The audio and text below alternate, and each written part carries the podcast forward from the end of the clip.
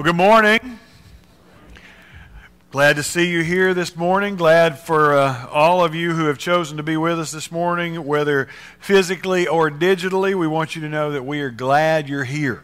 Um, lots of stuff going on right now. This is a busy time of year. There's lots of things happening, and uh, I want you to uh, be caught up with all that. I I, uh, I don't know if you have uh, picked up a card yet. We still have uh, our Racktober cards. That's still going on right now. That's random acts of kindness throughout the month of October.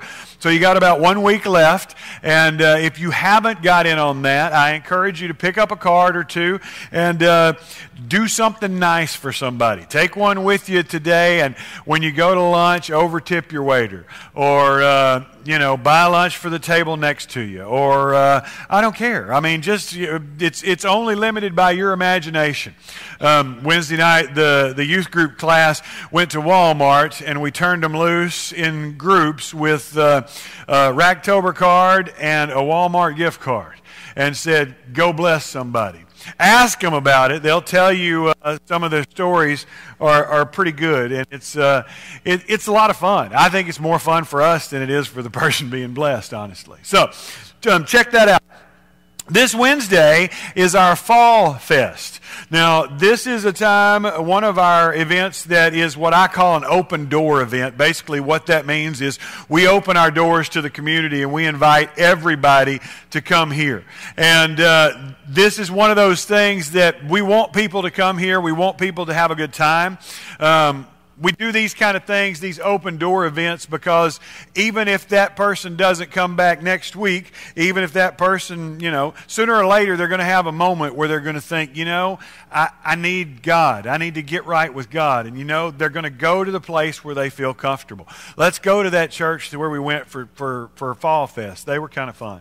Um, so that's the purpose of these things. Um, so, Fall Fest, there's a lot of ways you can help out. If you'll, uh, you can sign up out there at the hub hub, or you can go ask Heather and she will point you in a direction. Um, there's everything you can do from manning booths to uh, uh, helping kids to uh, buying a sack of candy. And uh, whatever it is that, that, I guarantee you there is something that you can do that will fit where you are and uh, you can be a part of Fall Fest. That is this Wednesday night. Um, so we want to make plans to be here for that. Uh, we'll be in Habakkuk chapter 3 this morning.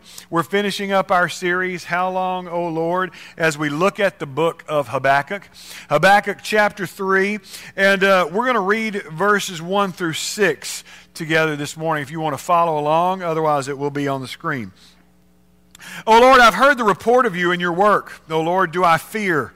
In the midst of the years, revive it. In the midst of the years, make it known. In wrath, remember mercy. God came from Teman and the Holy One from Mount Paran. His splendor covered the heavens, and the earth was full of his praise. His brightness was like the light. Rays flashed from his hands, and there he veiled his power. Before him went pestilence, and plague followed at his heels. He stood and measured the earth. He looked and shook the nations. Then the eternal mountains were scattered, the everlasting hills sank low. His were the everlasting ways. Let's stop right there. I'm going to admit to you that I'm an old man. I know it's a shock, but I, I, I'm an old man. Increasingly, I find myself grumbling and being a grumbling old man. Um, I grumble about traffic. I grumble about uh, the government. I grumble about kids these days. I, I hear my father coming out of my mouth more and more the older I get. I, I yeah, I say all that to say uh, there's a lot of churchy stuff that annoys me. I know preachers aren't supposed to say that. We're supposed to be in all that stuff. And, and that's probably true. Now, a lot of you are, are gearing up. You're like, oh, yeah, he's fixing to let those youngins have it. Don't get excited because a lot of the old stuff annoys me too. But the, the, the churchy stuff sometimes annoys me because we, we get a little flippant in our worship. We get a little lax. We get a little well, I have a good friend in Snyder. He is a, a former preacher um, and, and was a, really a, a, friend and mentor to me. And he said something once as we were talking about stuff that, that really stuck with me. He said, Jeff, I, I think what's wrong with the church today is that we've lost this sense of holiness we, have taken this intimacy with God that comes from being in Jesus Christ and, and we've turned it into something which minimizes the magnitude of who God is. There's something to that. The loss of a sense of holiness. and, and what he's talking about is not the, the, the fear of the Lord in, in that, that you're scared that if you step out of line, God's going to zap you. It's not that God is some cosmic killjoy that's just standing up there waiting for you to make a mistake so he can pop you. But, but we're talking about a, a, healthy fear as you come into contact with something as amazing as our God. Let me give you some perspective. The, the, the magnitude of the universe is unimaginable for our brains. It, it, really is. To, to see how big the universe is, take, take into perspective, the diameter of our solar system is about 8,000 million kilometers. Yeah, that, that's a number. The universe itself is, is well, the nearest galaxy is, is, that is similar to Earth is Andromeda. That alone is 1,021 meters away. No, that can't be right. The, this, that's really too close. Sorry. Somewhere there's a typer, typo in there. Um, the center of our galaxy is 26,000 light years away from where we are. One light year is equal to almost 10 billion kilometers. That means in an airplane, it would take us something like a billion years to reach that galaxy, Andromeda. Modern science says the known universe extends about 10 billion light years in all directions and consists of something like 200 billion galaxies. This means it, it, can take light approximately 20 billion years to cross from one side of the universe to the other. And these numbers are only the known universe. This is only the part that we know and understand. He created all that with a word. Let, let that sink in for a minute. A word. We're, well, let me give you another article in Discovery Magazine noted a new study that suggests there are around 700 quintillion planets in the universe. That, that's that number. 700 quintillion planets it, it's a revelation that's both beautiful and terrifying at the same time. Uh, astrophysicist Erik Zackrisson from the, from the University in Sweden uh, arrived at this staggering figure. Uh, seven followed by like 21 zeros. Um, with the aid of a computer model, Zackrisson found that the Earth appears to have been dealt a, quote, lucky hand. Uh, in a galaxy like the Milky Way, for example, most of the planets in his model generated looked very different from Earth. They were larger, older, uh, unlikely to support life. That one of the fundamental requirements for a planet to sustain life is to orbit in a, a, a hospitable zone of a star, the, the so called Goldilocks region, where the temperature is just right and liquid water can exist. And, and Earth lives in that space. And, and I, I know I'm, some of you who are scientists, you realize I'm, I'm bumbling this because I'm swimming in an end of the pool that I'm not qualified to go in. But I'm trying to explain the magnitude of who our God is. Physicists will tell you that if gravity was a fraction heavier or a fraction lighter, the earth would either drift apart or self combust. God created all this with a word. When we come into worship, we are coming into the presence of that being. That being that we can't understand. We can't wrap our minds around him. It's, that's, that's what holy means. Holy doesn't mean right or special, or holy means so different, so other, that we don't get it. And we can't get it. And we've lost some of that sense of holiness. Now, I'm not saying everything's bad or don't, don't, don't hear me being as much of the crotchety old man as I am. What I'm saying is that we've lost some of the fear that should come with, with interacting with something like that. When we come into the presence of a being that can create a universe with a word, we should be a little worried. I, I, I should be a little trepidatious about what I'm coming into contact with. Habakkuk is trying to help us see this holiness of God. He describes God crashing into the scene like, like, a, like a victorious warrior, a conquering hero, if you will. He enters and the earth shudders, as it should. Verse 5 is especially interesting for me. Verse 5 Before him went pestilence, and plague followed at his heels. When I began to research this a bit, I, I, found that these words translated pestilence and plague are actually proper names. Interesting, right? Maybe it's just the Bible nerd that finds that interesting. But pestilence and plague are actually proper names. These are, are names recorded in other Jewish writings of Jewish demons. This, this one of them uh, is, is actually found in ancient Canaanite literature as one of their gods. Now, what does that mean? It, it, it means that, that let, let me just put it in East Texas terms for you, if you'll let me, okay? The, that means that these demons, the demon of plague and the demon of pestilence, are Yahweh's yard dogs. You ever see a farmer go out to feed his cows and little dogs running at his heels running all around? Pestilence and plague are our God's yard dogs. Not that he's sending them out, not that he's putting plague or pestilence upon us. That should be interesting to us as we've lived with something like plague for a, a while now. But it, it, should give us hope in that these things, this, these things like plague that we thought at one point was going to take over our entire earth, these things are just dogs, just yapping at his heels. Our God is so much bigger than that. It is so influential to Him. They just kind of follow along behind Him. That should give us a bit of hope. Verse 16 I hear and my body trembles. My lips quiver at the sound. Rottenness enters into my bones. My legs tremble beneath me. Habakkuk is saying, when I come into this presence of this being, of this Yahweh, he is so overwhelming to me that I fall apart. I can't be in his presence. We need to remember a sense of awe and wonder as we come before God. We need to remember a little bit of that, of that healthy fear of the Lord. Now, again, I'm not talking about a fear of punishment, I'm talking about a sense of holiness.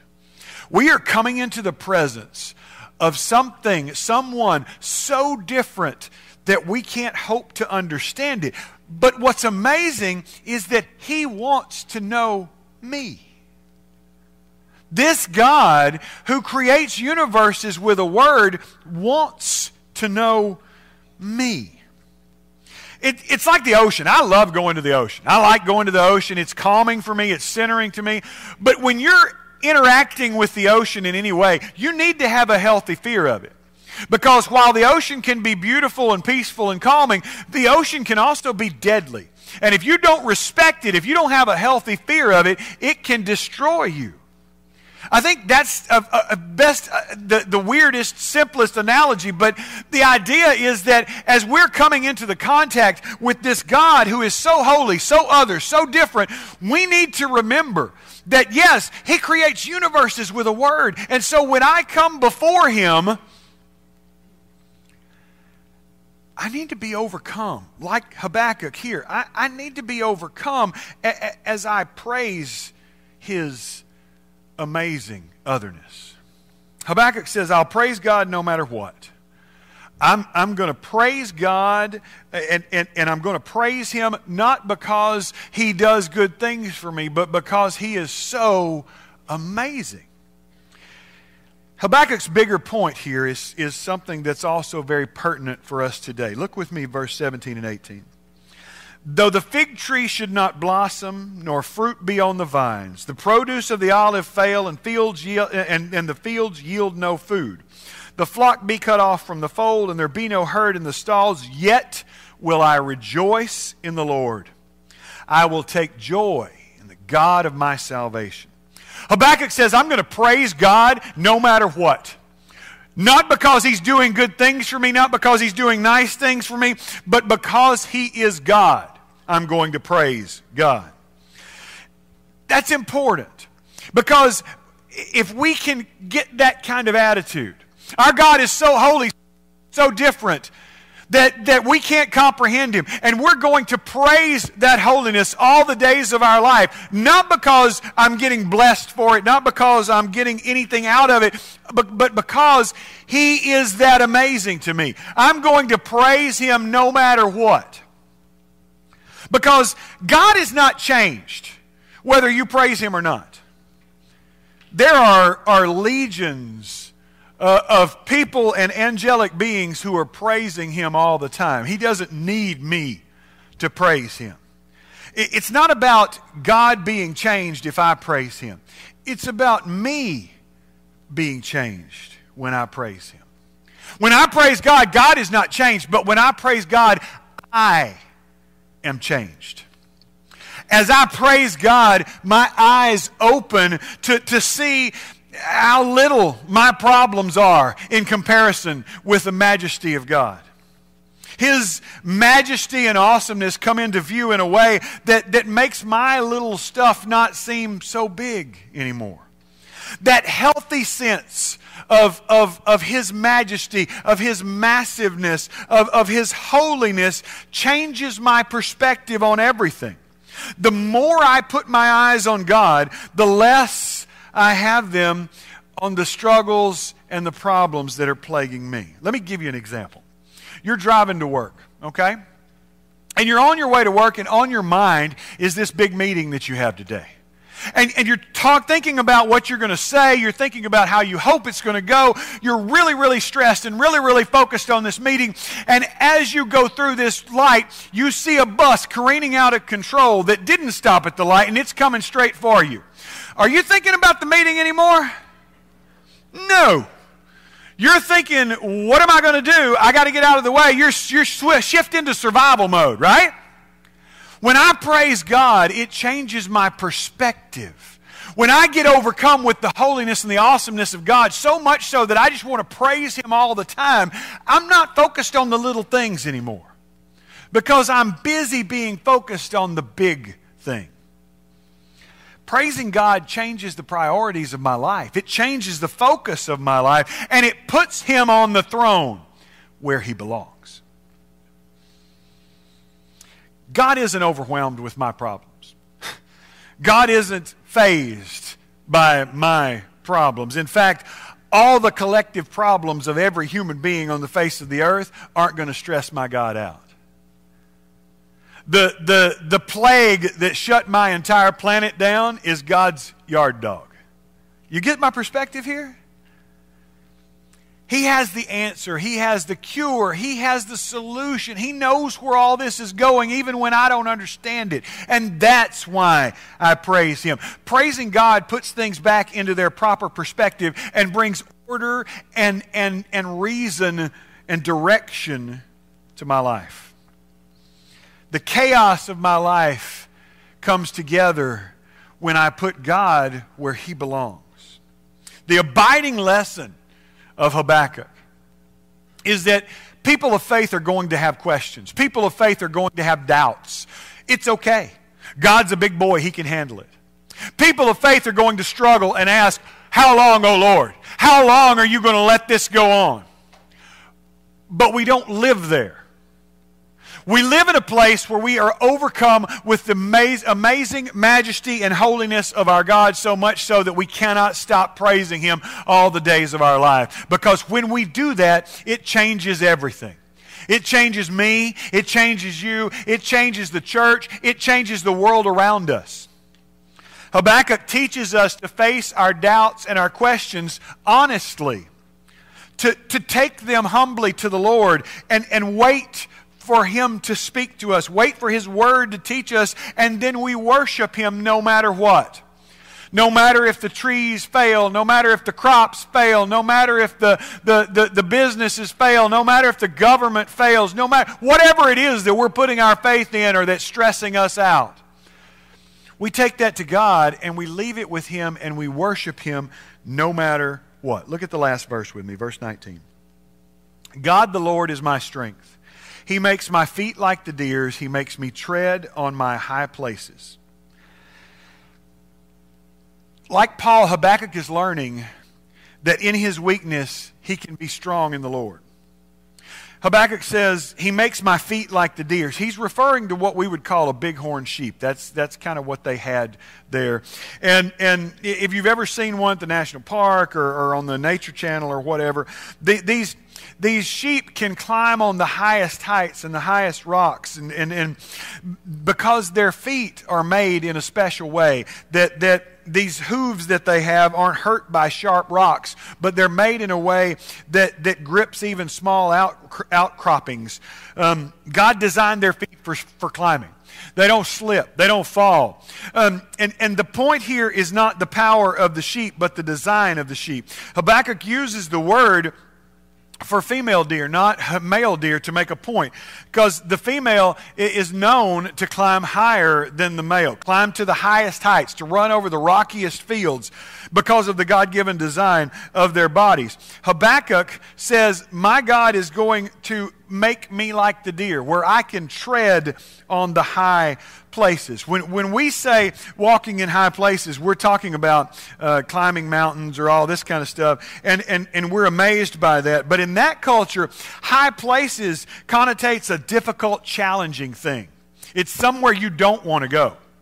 And, and, and so it's interesting when Habakkuk says that God makes me tread on high places, he makes me walk in the challenging terrain, the place where I may not necessarily want to go.